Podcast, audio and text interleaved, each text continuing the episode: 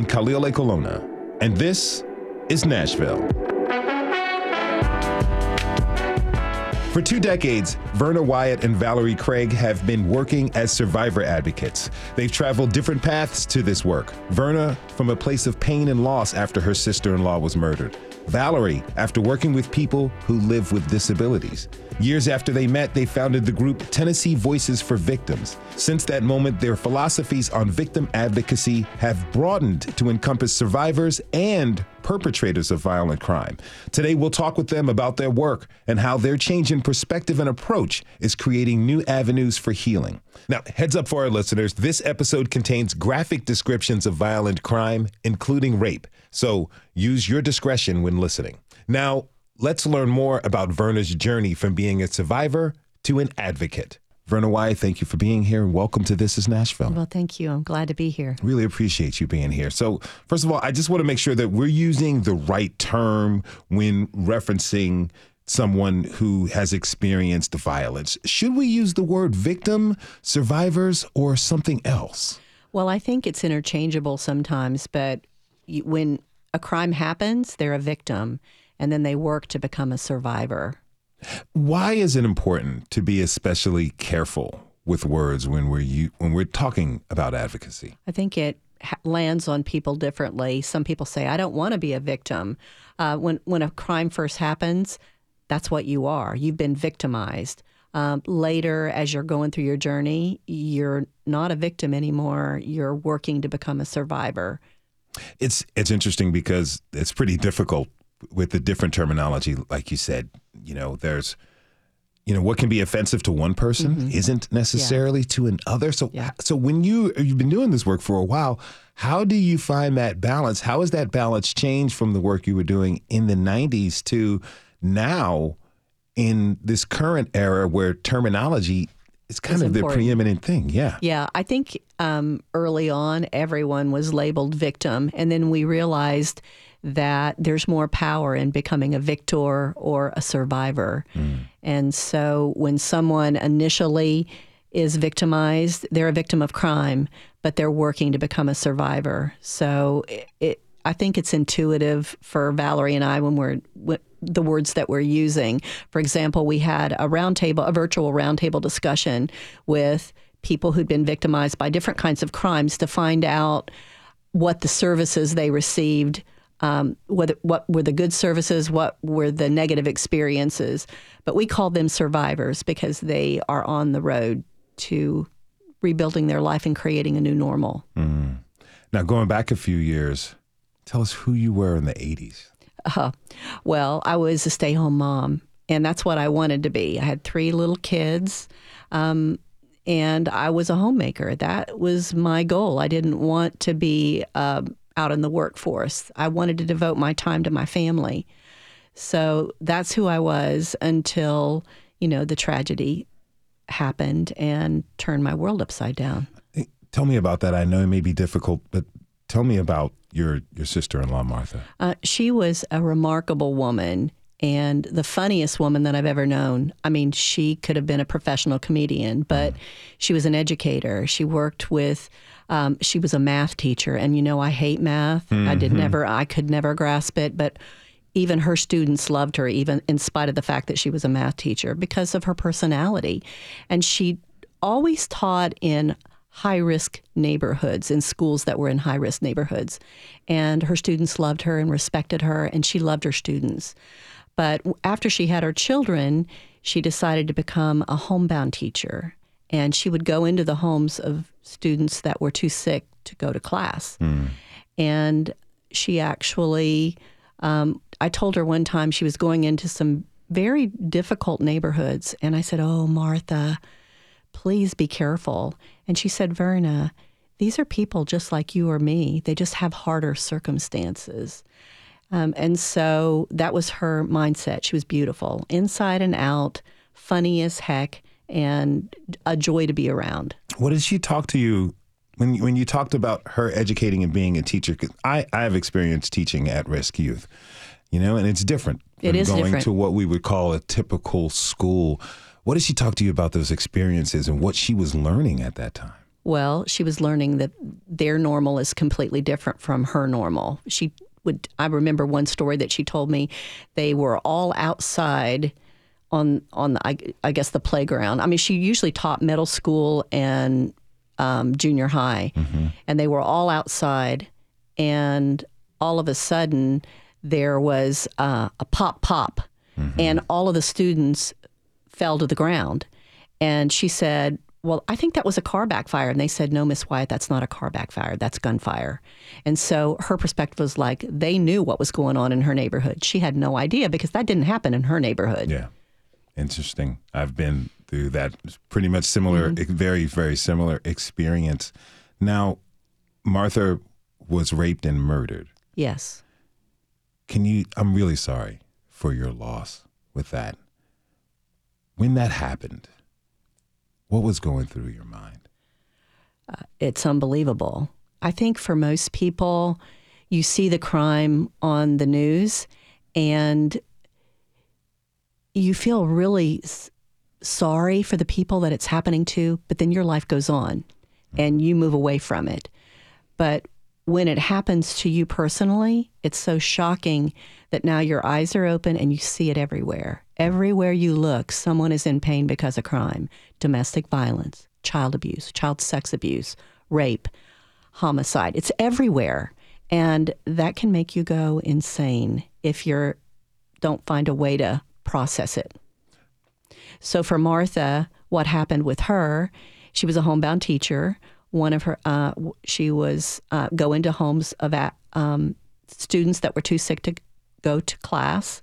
One of her students was a homebound teach uh, student who was pregnant and had just had a baby, and she went one day. She called the home to say that she was canceling her class, but she would be there the next week on a Friday. And the person that answered the phone was the adult that was usually in the house. An adult had to be in the house when the teacher came. Everyone else in that house worked except the live in boyfriend of the student's mother. And he was attractive, soft spoken, uh, quiet. Um, and so he answered the phone. She gave him the message. And he gave the message to the family that she'd canceled, but he didn't tell her that they'd rescheduled. Instead, he said, Hey, I need everybody out of the house next Friday because I'm going to fumigate for bugs. Now, he didn't have a penny to his name, and I'm not exaggerating. He had no money. There was no bug spray or fumi- anything to fumigate the house, but they trusted him. You know, he lived there with them. You know, he was part of their family. So that morning, he drove his girlfriend to school or to her work um, in her car and came back to the house. And he told everyone, he called his girlfriend at work and said, tell, remember, text everybody, tell them to stay away from uh, the house today because, you know, we're, I'm going to fumigate for bugs. And then he waited for Martha to come at 11. And so that began our horrific journey that we didn't know until three days later what had happened when they pulled her body from the Cumberland River. So when they pulled her body from the Cumberland River, she'd been wrapped up in an old dirty waterbed liner that had been in the student's home. She had a belt tightly notched around her neck that came from the student's home. There was a pair of pajama bottoms that came from the student's home that tied her knees together. And she, the uh, the coroner told us that she drowned, that she was alive when she was thrown into the river, and that if she was unconscious, that the water would have revived her. And so she died a very horrific death. I'm so sorry. Yeah, it's um, it's hard to believe that people can treat each other in such cruel and, and inhumane ways. And so that was devastating for us. And the fear that we had for three days because we had this hope and fear, like we're going to find her. You know, that was before cell phones were in, you know, widely used. And so there was no way for us to contact Martha when she was, when she didn't pick up her boys from school. Her husband thought, oh, Martha must have told me to pick the boys up. And then, you know, he picks them up. And then at six o'clock, he realizes something's wrong. You know, Martha didn't ask me to pick up the boys. She's either had a flat tire somewhere or something's going on. You know, Martha's father came over to the home. They called the police and made a missing persons report. And I remember that night, my husband was getting ready to go to bed, and I said, We can't go to bed. Martha's missing. And he said, Verna, where would we even begin to look? He said, Mr. Gillespie, her father, has already gone home. Jeff is waiting. The police have been called. They're looking for her. Um, what could we do? Uh, that's my big regret because she was my friend and and my sister in law. She's my best friend. Mm-hmm. I talked to her that day, actually, right when she was walking out of the door. Uh, was the most bizarre call. Um, I, you know, you hear this with crime victims that bizarre things happen right before their loved ones murdered. She called me out of the blue. It was like eleven o'clock, and she, I, it was just, even what she called me about was not important. And then she said, "I've got to go. I've got a class I'm going to," and that was where she was. She was headed for that um, that student's home. But um, it's it, it's just incredibly difficult to believe that it can happen to you. And for Martha, she trusted everyone in that home, and she, you know, she had a pretty good sense of people too, but she didn't pick up on that. Mm. And long story short. Um, how he got caught or how he was identified as the perpetrator is that two weeks before Martha was murdered, a young woman was in the neighborhood waiting on her. She missed her bus. And this handsome man in a nice car in a three piece suit pulled up and said, Hey, I saw you missed your ride. Uh, where are you going? And she said she was going to the store. And he said, Well, I'm going that way. Would you like a ride? And so she said yes and got in the car. He said, You know what? I'm new to Nashville and they're supposed to turn my water on today. Do you mind if we drive by my house to see if they've turned it on? And she said, Well, okay. They get there and he, it's February. And he mm. said, You know, it's cold out here. You want to come in while I'm checking on it? And so she did. And when he closed the door, he had a gun and he raped her, um, made her put her clothes back on, got back in the car, drove around, drove to um, a fast food place and said, go in and get me something, and I'm going to have my gun trained on you. And one wrong move, I'll shoot you dead. Mm. So she did what he said, came back to the car. They drove around some more. Then he stopped at a, like a grocery store, told her the same thing. I'll shoot you dead if you make one wrong move. Well, this time there were more people around. And so she started screaming and said that he had raped her. And so, of course, he took off. Well, when the police got there, she said, You know, I'll recognize that house because it was painted bright orange. So the detective drove her around the neighborhood, but they never found the bright orange home until two weeks later when Martha's missing and news reporters are on the location of where Martha was last seen because my brother in law, when he woke up the next morning, he realized he called the police and said, Any word on my wife? And they said no. And so he realizes they're not looking for my wife. So he called Martha's boss, got her list of students for the day, and started going down the list until he came to the student who was homebound.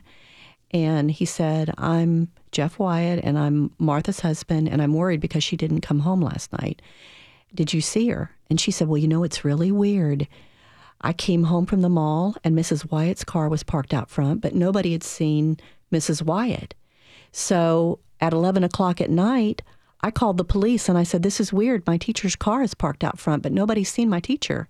So the police came over. She told them, This is really weird. And what's even more weird is her books are on the bookshelf. And so they towed the car away. We had a you know, we had a missing persons report, you know, license plate number, missing teacher. And when he called that morning, no, Mr. Wyatt, no word on your wife. So Jeff knew that was the last place that Martha had been. So that's why ever, the reporters were all over the, uh, the lawn of that and, and on the outside of that house mm-hmm. reporting on the missing teacher when this young woman who'd been raped two weeks earlier came home and turned the TV on and she said, Oh my gosh, that's the house I was raped in. And oh my goodness, I see my rapist over in the corner. So then she called the police and they really, um, that's how they got on to him.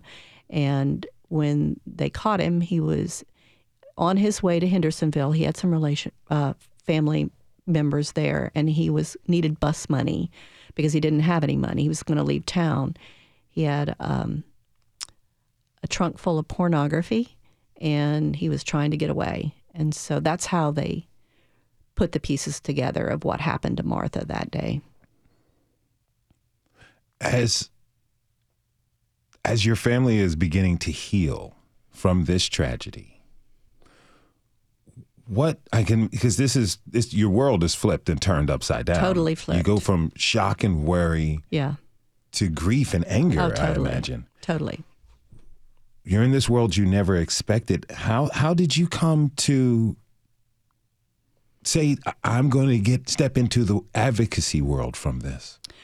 Well, immediately, as I said earlier, now I saw pain everywhere, not just my own pain. Every, it's just unbelievable how many people are suffering because of crime. And I wanted to do something. So I started writing letters uh, to the editor, and then I started writing op eds about crime and justice. And at the time, there was someone at the banner um, who gave me access. And every time I wrote something, he printed it. I even wrote the president of the United States. It makes me laugh now, saying, you know, there's crime going on. What can we do about it? Because nobody's doing anything about it. It just keeps going on. People keep getting hurt. Uh, lives are ruined, and they have to work so hard to rebuild a new normal because that old life, it's gone. You're not getting that old life back, no matter how much you loved it. It's never going to be the same. So, um, for me, when I finally decided that I couldn't take it anymore, because that kind of grief and bitterness and anger, I'd never hated anybody before. I hated him. I hated him, and it's a very hate is a very powerful feeling. And so um, when he actually was tried for the rape and was found guilty, that was a brave young woman because he he told the um, jury that it was consensual, and the jury realized he was a liar. Uh, and so he made a plea bargain to accept the rape and the murder and the sexual assault of Martha, and he got life plus 30. And so, what my brother in law was told if you say I'm guilty, you have to say I'm guilty if you take a plea bargain. Well, then you don't get to appeal.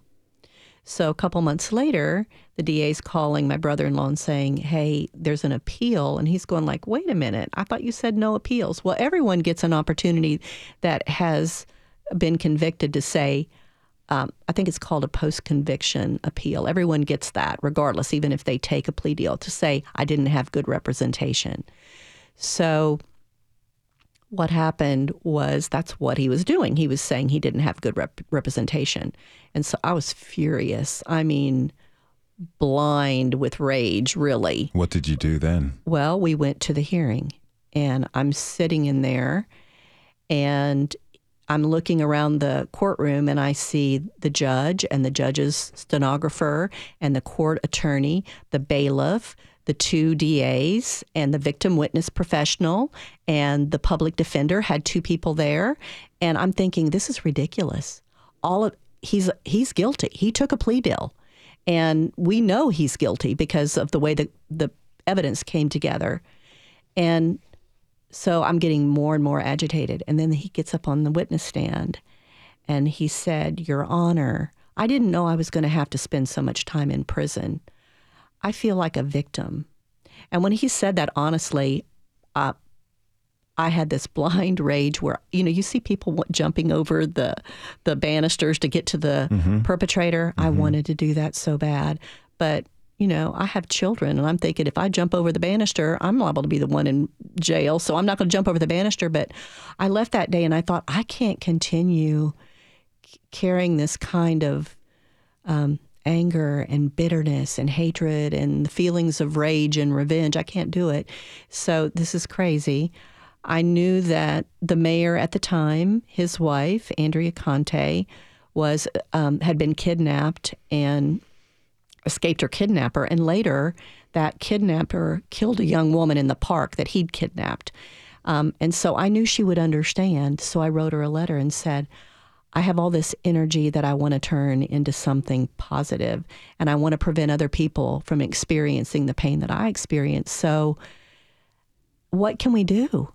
And so she called me. I didn't put my phone number in there, but she called me and she said, Meet me for lunch. And so um, I met her for lunch and we talked. And she said, I'm going to pull together a group of people um, that are concerned about crime. Would you like to come and participate? And I said yes. And that was actually the first meeting of an organization that she founded called You Have the Power. And so I became a volunteer in that way to take my negative um, energy and use it f- to bring something good out of something so dark. And I've been really doing that ever since. And from working as a volunteer with You Have the Power. I became the executive director for 14 years. And then my focus shifted um, to include incarcerated men and women because they're part of connecting the dots of victimization. I want to talk about that a little bit later and how you met Valerie. But first, right. let's take a short break. Sure. When we come back, we'll continue our conversation with Verna Wyatt and meet her partner in advocacy, Valerie Craig. We'll talk with them both about how their philosophies to survivor work changed after meeting perpetrators of violent crime. You can join the conversation by tweeting us at This Is Nashville. We'll be right back.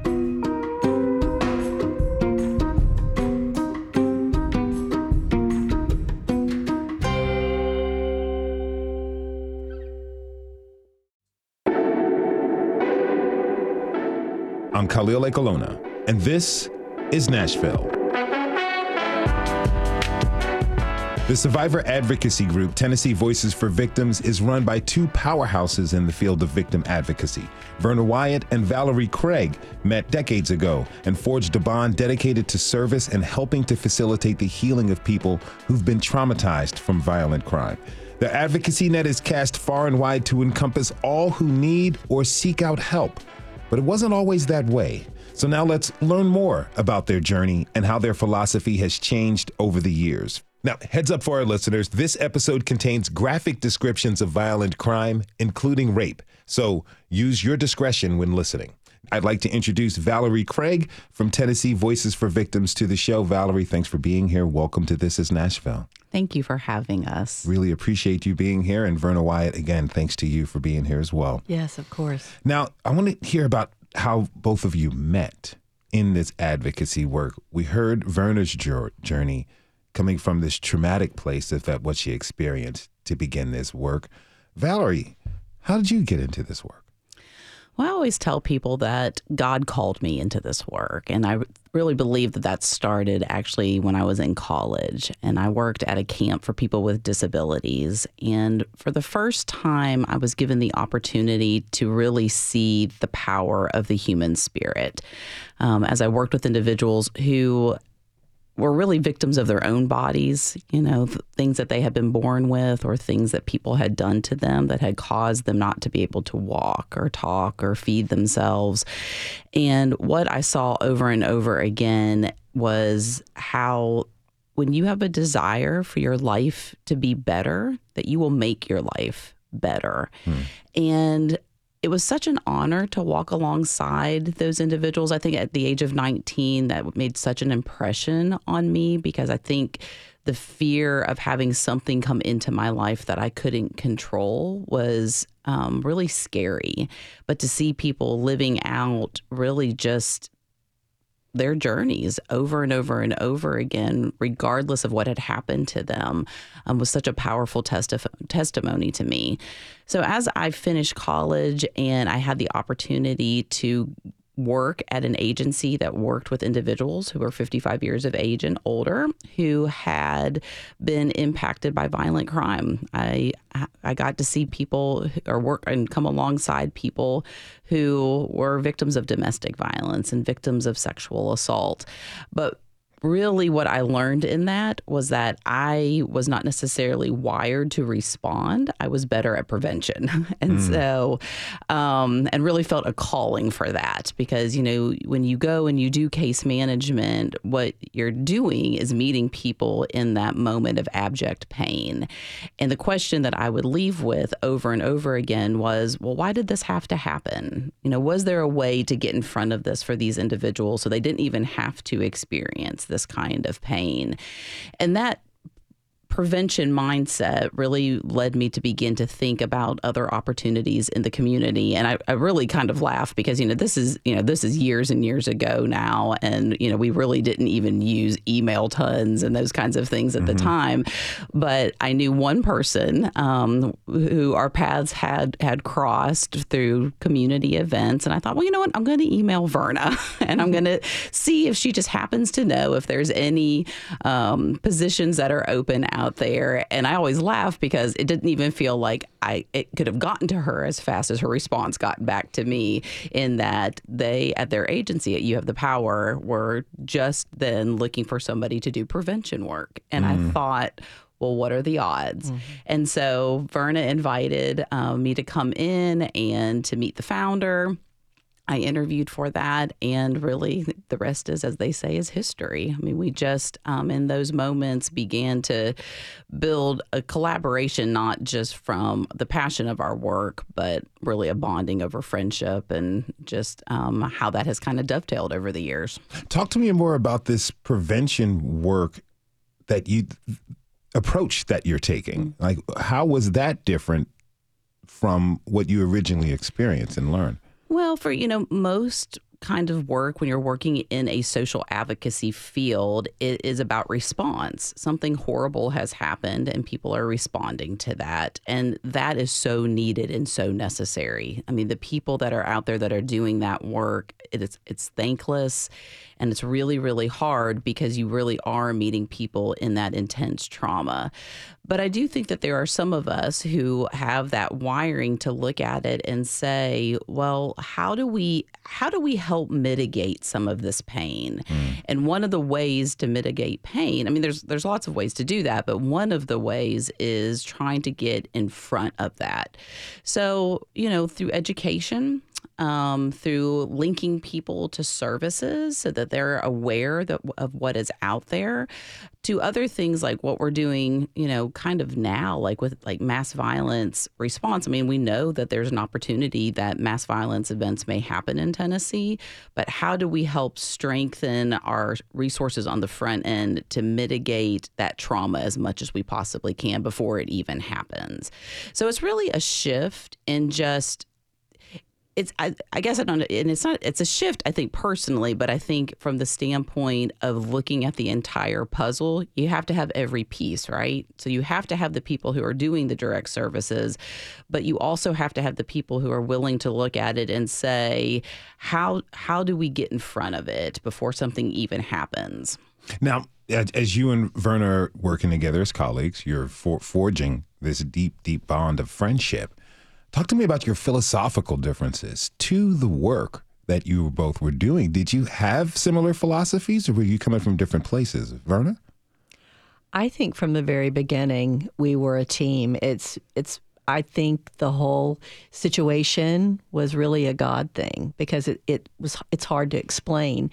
From the very beginning, we were on the same page and we um, even our vision evolved in real time. Mm. Uh, you know, we were victim advocates through and through.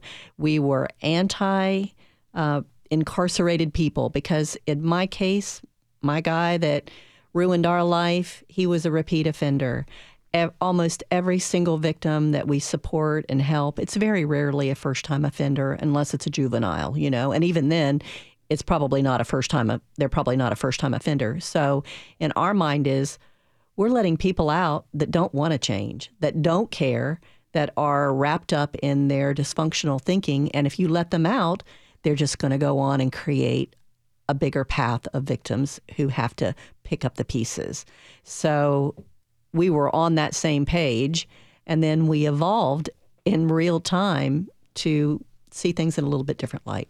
If you're just tuning in, this is Nashville, and I'm your host, Khalil Ekulona. We're talking this hour with the founders of Tennessee Voices for Victims, Verna Wyatt and Valerie Craig, about their work and how advocating for survivors changed them. You can share your comments at This Is Nashville. Now, I want to talk about this philosophical change. What inspired it? You said it happened in real time, Verna. What inspired this philosophical change to where you all began to see perpetrators of violent crime as victims as well. We had an opportunity to facilitate a victim impact class. It was a pilot project that the victim liaison for the Department of Correction had made connections with the state of California. They were looking for other states to join them in this pilot project. And so at the time, the commissioners were very pro programming and they gave it a green light. So she began, uh, I think there were several other sites across uh, Tennessee that were going to do victim impact programming. And she was actually facilitating the victim impact classes in Nashville, but that wasn't her job. And so we were chatting, and she said, I think I'm going to have to give up um, the victim impact class here in Nashville. And as at the time, I was executive director of an agency that did programming all across the state on the very crimes that victim impact covers. So I said, Valerie and I can facilitate those classes until you find someone. And so um, the first time that we were in class uh, was an eye opener for both of us. When we left, it's like our whole um, vision shifted because as victim advocates, we got in there and what we realized was the participants in the class, the incarcerated participants, they had the very same victimizations in their past that we rush out to assist every single day as victim advocates, but there was a stark difference. What's that difference? The difference was they accepted as normal.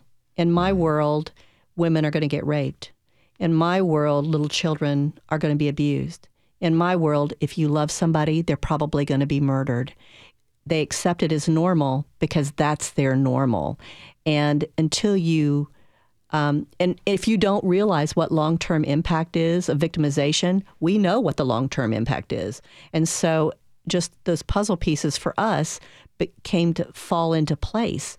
You know, no wonder they've got layers of victimization, not just mm-hmm. one victimization. They have child abuse, they have child sex abuse, they have a loss of loved ones to homicide. They have it all. A lifetime of abuse and trauma that they and, accept as normal. And so and so okay, so you both are sitting here in this first initial class that is it is it fair to say that you kind of begrudgingly or skeptically kind of walked in, given your philosophies at oh, the time? We, we wanted them to understand pain that they'd caused. Okay. That was our goal. All right. We want you. So you came in a little hot. We came, oh, we in, came hot. in, hot. You came in very we hot. Came in very hot. Okay, so now you come in hot, yet you're confronted with the truth of these men and their lives. Valerie, talk to me about that moment where you realized, wow, I'm talking to victims themselves. Well, I think it's what we often say about anybody, right? Like you can't argue with somebody's story. Like I, I can give you a philosophy, but when you look back at me and you say, "But Miss Valerie, this is this is what happened. This this is my truth." And as you hear people's truth, as you hear them open up about, you know, being stabbed by parents and being sexually abused by caregivers and, um, you know, talking about having, you know, their family's blood splattered on the wall because of a domestic violence incident and they can remember that and they were seven. As advocates, I mean, how do you not recognize that they're victims? I mean, I wouldn't be a good advocate. Verna wouldn't be a good advocate if we weren't able to step back from that and say, "Wait a second, we've got to we've got to take a pause of how we are approaching this."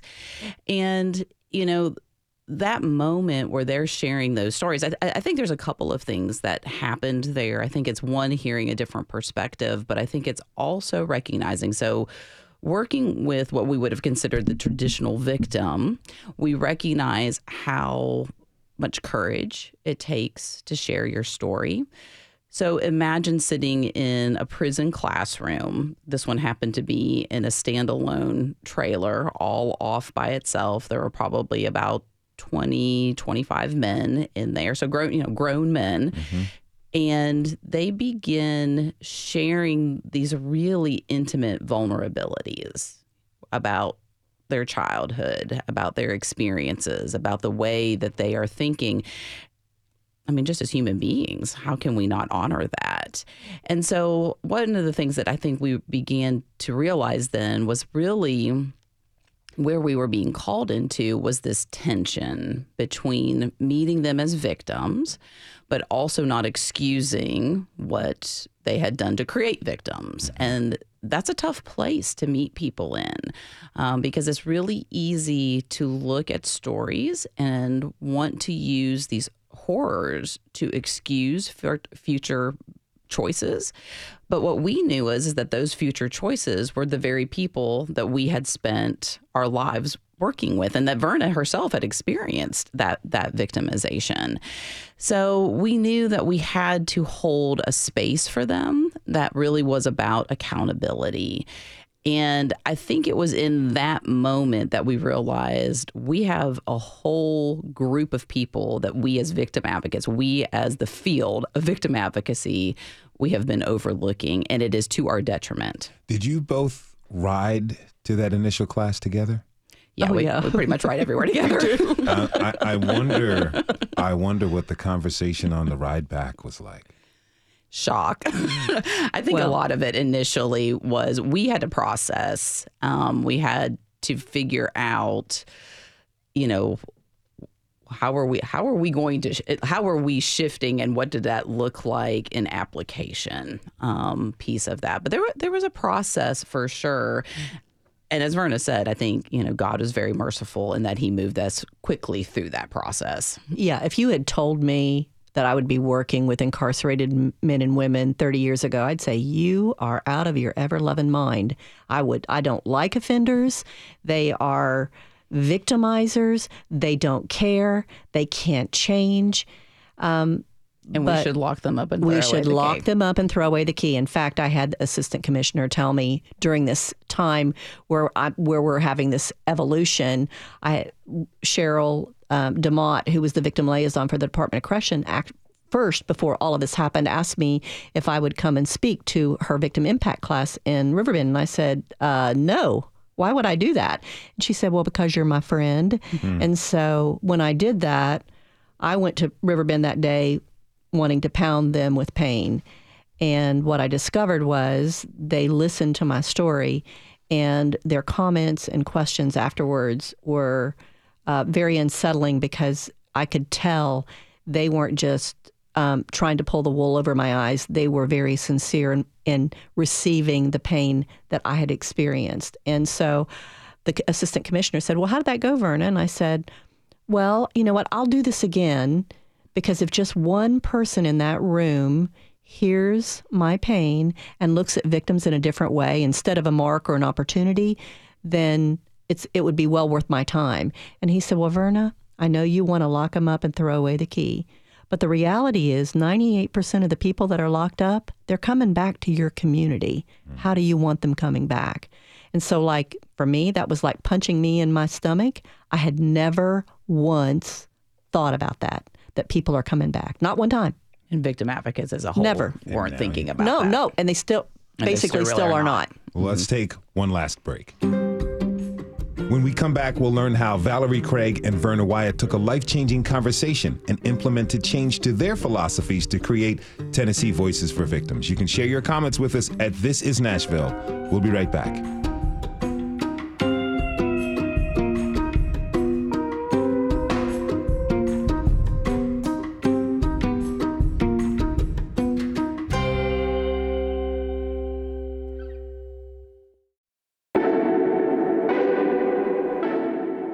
Khalil Ekulona, and this is Nashville.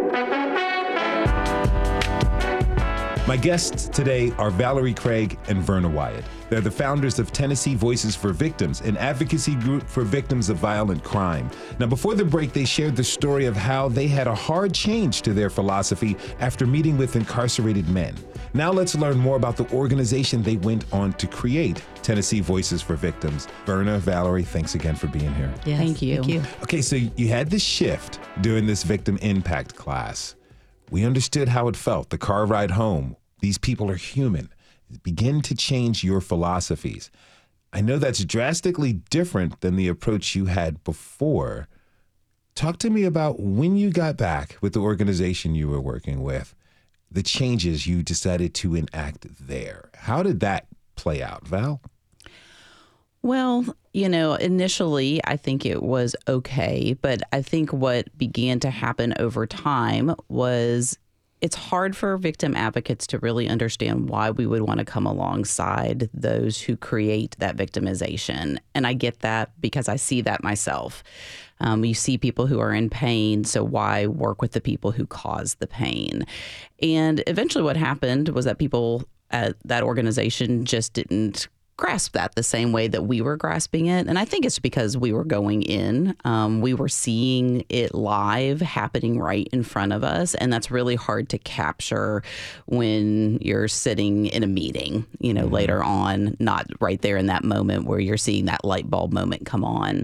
So it just became apparent that it was time for us to take what we knew and our um, kind of our new shift and how we were looking at things and just really start our own agency. And so that was really how Tennessee Voices for Victims got born. It was really born out of our passion around victim impact and wanting to be able to continue to do victim impact the way that we knew it would make the most impact in the community. Now, you, you all talked about the balance, the very delicate balance of looking at people who are perpetrators of violent crime, recognizing that they're victims, yet holding them accountable for what they did. Mm.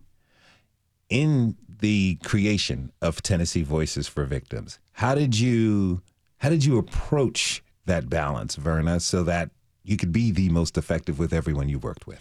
You know what? It is hard because you have victims who've had horrible, awful things done to them by repeat offenders. And so sometimes it's hard for them to understand. But what we, Valerie and I, want the victims to know is your guy's going to get out.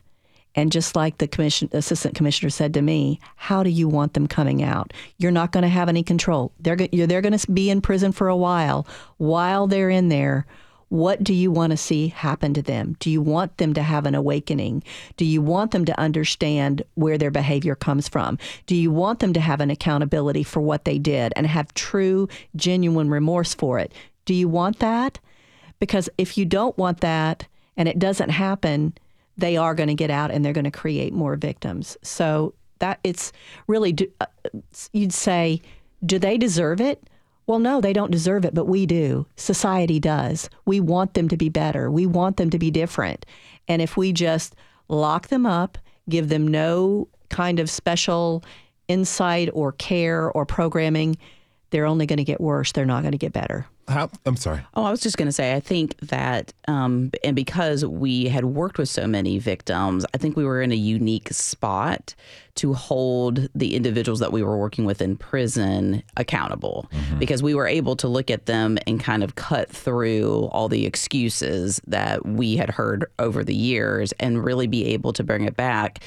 You know, when you meet somebody in their pain and begin then to connect that to the pain they caused to somebody else, they can't ignore that either. And I think that's actually where the power comes in in the way that we teach victim impact is that they we we hear their stories and then we invite them into that process of applying what they know from their story to the victim that they created. Mm. And they're the ones then that it's like, oh, you mean when I did X, my victim felt like I did when I was that little kid who didn't have power to stop what was happening to me. And as soon as that happens, you see the shift as soon as they get there. I would say that also what we do is different than a lot of people that go into the prisons and minister to the inmates because okay. they're looking at them as victims but they're not holding them accountable. They're not helping them walk through why in the world would you ever consider doing that to somebody else? Because they're just looking at them, oh, you've had a horrible childhood. And that used to make me mad as a victim. And it is, but it's true. But there's accountability for everybody. Mm-hmm. And if you don't come to accountability and if you're looking at yourself as I'm the victim, then you're not going to move forward in your life. So if it it it seems and sounds like to me that you all are taking this this approach you're actually doing the rehabilitation for people who are in prison, for incarcerated people, which traditionally is the job of prisons themselves. You all have been doing this work for years. I'd love to get your opinion and assessment on our correction system and its ability to, like you said, what 90 some percent of people are going to get out mm-hmm. eventually Do you have another hour? because I definitely have. Like, we feel like we're beating our heads up against the wall because, yes, we have been working w- with thousands of men and women that are incarcerated, and we know what the common denominator is child abuse, child sex abuse, and growing up in domestic violence. And if we could eliminate those three things, we wouldn't have we wouldn't have a need for prisons and we wouldn't have as many people that are on the outside addicted. We are convinced of it. And we're not providing therapeutic treatment for people who have layers upon layers of victimization. Not just one, they have it all. Hmm. You, you know, when we respond to a rape victim on the outside, they know they need help. They are on the ground. It takes them years to get up and rebuild their lives. Yet we have women in prison that have multiple rapes because of the lifestyle that they live puts them in r- very risky situations where those things occur. They are accepting it. That's what happens in my world. But guess what? The trauma still goes on, mm-hmm. but it's not being healed or addressed. when you talk to officials, because this is my personal opinion, not one of this is Nashville or, or Nashville Public Radio. I feel like Tennessee, the United States in general, has a very fire and brimstone approach to punishment for crimes without really opening up the possibility for change, yet holding people accountable. When you're talking to officials, people who set policy, people who make laws that really can affect folks being in these positions before. What have you come across? Like, do you feel hopeful that there are at least some policymakers who are paying attention to the experience that both of you have had? Verna, you've had lived experience, and and and Valerie, you have as well. Like, what are the officials saying to you when you're talking to them? Well, I think that it depends on who it is. I think that there are individuals who understand it, but I, don't think that they see it quite the same way that we do. Um, I think that there has been movements that have really focused in on things like education, like school education and job education. And what they have not really focused in on is healing the hurt. And I think it's partly because that sounds like it's soft to try to heal the hurt. But the reality is, all of us in our own individual experiences know if I don't heal the hurts that I've had in my life, then those tend to go on and dictate how I make decisions moving on. And that's with one hurt. The people that are incarcerated, these are individuals who have had hundreds of hurt, and it does not give them the right to hurt anybody else. But if those hurts are not healed, then it's not going to move forward. And everything ebbs and flows. I think that there have been times in Tennessee where people really understood that. I think that there have been other times when people don't understand that quite as well. And I think it just, you know, it's an ebb and flow like everything else mm. is. You know, But if we want to stop that generational march to prison, number one, we have to help those children that are being sexually abused, that are living in domestic violence, that are being have all kinds of emotional and physical abuse. We need to heal that. And you know what? Third grade teachers probably know who those kids are. But the problem is so big that I think people want to look focus on something else. What else could we do to help that? Mm-hmm. That is the underlying chaos in someone's life is trauma. There's 25 years of research about trauma and what it does to a human being, yet we're ignoring it mm. with the incarcerated. Mm. Makes me crazy. We got just about a minute and a half left. This has been really a fantastic hour. I appreciate you both for being here, sharing your stories and the work that you're doing. Is there anything you want to leave us with in the last minute and a half? I would just want to say to anybody who has been a victim of a crime to let them know that they are not alone. And if they need assistance, that we are available to help um, either personally or connect them to who may be a better fit in terms of, of responding to them. Um, for survivors who may be interested in sharing their stories, um, we would love to hear from them as well. Um, there are ways, you know, once somebody begins to become a survivor, they want to make sure others have not experienced the same thing that they've experienced, and there are ways that we can can talk about doing that for sure. Verna? I just think that I'm hopeful just from working with victims and seeing them rise up out of the pit. I've also seen offenders that also have risen up out of the pit and claimed accountability and have gotten out and now are doing remarkable things for their families, but also for the community. So, overcoming is really important, support is really important, and understanding the impact of crime uh, and trauma on your life is very important. I want to thank my guests, Valerie Craig and Verna Wyatt, the founders of the advocacy group Tennessee Voices for Victims. I really appreciated this conversation. Thank you both. Thank Thanks you. for letting us share our thoughts. And thanks to you for tuning in this hour. This is Nashville is a production of Nashville Public Radio. Today's episode was produced by Tasha A.F. Lemley. It was directed by Magnolia McKay. Elizabeth Burton was on the boards. Are the masterminds behind our theme music are LaRange and Namir Blade. Special thanks to Stacy Rector and Raheem Buford. You can listen back at thisisnashville.org or wherever you get your podcasts. And the conversation doesn't end here. Tweet us at This Is Nashville. Find us on Instagram and let us know what you want from our show by filling out our quick survey online. This is Nashville. I'm Khalil Ekulona. We'll see you tomorrow, everybody. And be good to each other.